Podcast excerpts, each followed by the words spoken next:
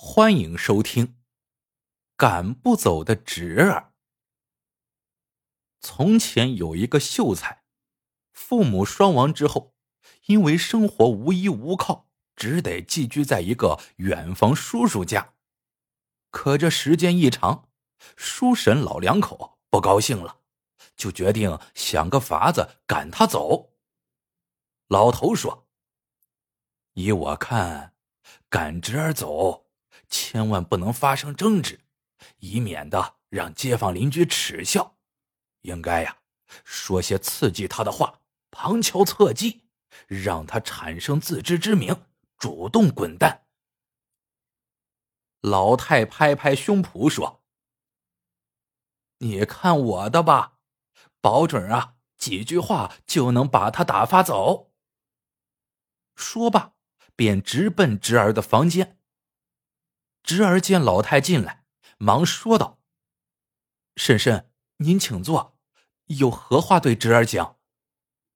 老太阴沉着脸说道：“想不到咱家出了内贼了，我今天才发现，娘家给我陪嫁的一对玉镯子不见了，找了半天也找不到，难道是会长翅膀飞了不成？你来我家之前。”几十年也没有发生过这种事啊！侄儿一听这话，就明白婶婶呀是想找借口赶他走，便接茬说道：“婶婶，我本准备住几天就走，可万没想到你家在这个期间丢了贵重的东西，这一下我想走也走不成了。我这一走，就成了畏罪潜逃的嫌疑犯了。”我不走了，我等着案子破了，我再走。老太听罢，不由一怔，后悔呀，这招给弄砸了。他灵机一动，便说道：“我觉得你也不是那号人，我呀，呃，再去找找看，也许呃根本没丢。”老太回到屋里，故意磨蹭了一会儿。然后拿出一对玉镯子，又来到侄儿房间，说道：“嗯，侄儿呀，我的玉镯子在嘞，呃，被我放在另一个包里了。你看我这记性，差点错怪了你。”边说边瞅着侄儿，意思是东西没丢，你呀可以放心的走了。谁料这一下。侄儿又从坐着改为躺下了，边躺边说：“没丢就好。哎呀，我总算是放心了。现在我是一个清白之人，再在你家住上个一年半载的，也没有任何思想负担了。”老太碰了一鼻子灰，忙回去向老头求援。老头听他说了刚才事情的经过。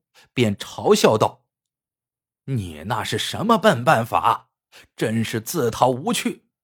看我的吧，我这一招准能客客气气的羞辱他一番，让他呀乖乖滚蛋。”老头打了一壶酒，又让老太给做了几个菜，然后邀请侄儿过来与他对饮。侄儿呢，假装什么都不知道，客气的说。叔叔，咱都是自己人，不逢年又不过节的，何必如此破费？这叫小侄如何担待得起呀？老头说：“咱叔侄俩不必客气，既然准备了酒菜，就边吃边说说话，解解闷儿。”侄儿高兴的应道：“好嘞，叔，我一定多陪叔叔喝几盅。”说完，就大吃大喝起来。老头还没夹几口菜呀，这菜已经快见底了。老头一放筷子，问道：“呃，侄儿啊，你属什么的？”侄儿一边吃，一边满不在乎的回答：“说，呃，我属狗呢。”老头笑了，说道。多亏你属狗，你要是属老虎，恐怕就连我也给吃了。”侄儿也笑着说：“呃，我是吃的快了点，从小养成的习惯，没办法，真不好意思啊。叔叔以后发现我有什么不对的地方，尽管指出，我保证改。”老头一听这话，脸立刻沉下来，说道：“你来我家时间也不短了，看到你这样。”我就不由得想起一个典故来，给你讲讲如何？侄儿连声说好。老头滋溜一下喝了一盅酒，说道：“有一条赖皮狗，整天贪吃，惹人讨厌。有一次，他追赶一只鸡，想把鸡给吃了，可是呢，这鸡会飞。”一下就飞到院里的树上去了。这赖皮狗不会爬树啊，便一动不动的卧在树下，等着鸡下来。这一来，把鸡给逼急了。这鸡不由得说了一句话。侄儿感到稀奇，忙问：“鸡还会说话？他说什么来着？”你问说什么话？老头瞪着侄儿，狠狠的说：“你这赖皮狗，赖着不走，就坐等着吃老子吧！”边说边看侄儿有何反应。侄儿当然明白，叔叔啊，这是在骂自己，却装作没听懂，满饮了一杯，说道：“叔叔给我讲的这个典故。”是成语“指鸡骂狗”的来历，不怎么新鲜了。我有一个新鲜典故，给叔叔讲讲如何？老头气不打一处来。我都如此明明白白的骂他赖皮狗，赖着不走，他却给我装糊涂，还反过来要给我讲典故。哼，我倒要听听他能讲出什么新鲜的典故来。于是，老头便压住火，说道：“哦，侄儿也有典故，讲来我听听。”侄儿放下酒杯，说道：“刚才叔叔说我吃饭像老虎，这倒让我想起一个关于老虎吃食的典故——黔驴技穷。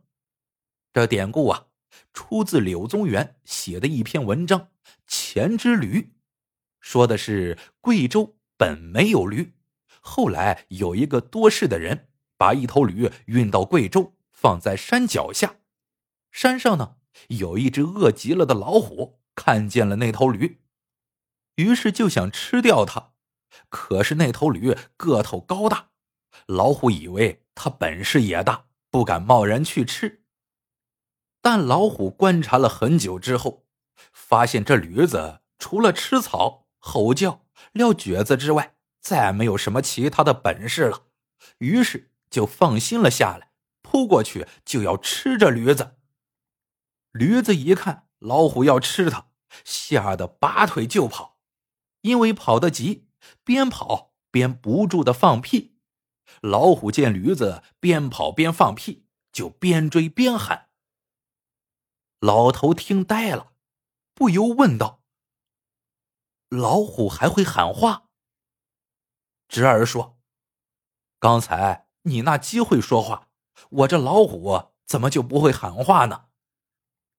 老头问：“那他喊什么？”侄儿也学老头刚才那样瞪大眼睛说道：“你以为放几个屁我就不吃你了？放屁！”老子也照样吃你。好了，这个故事到这里就结束了。喜欢的朋友们，记得点赞、评论、收藏。感谢您的收听，我们下个故事见。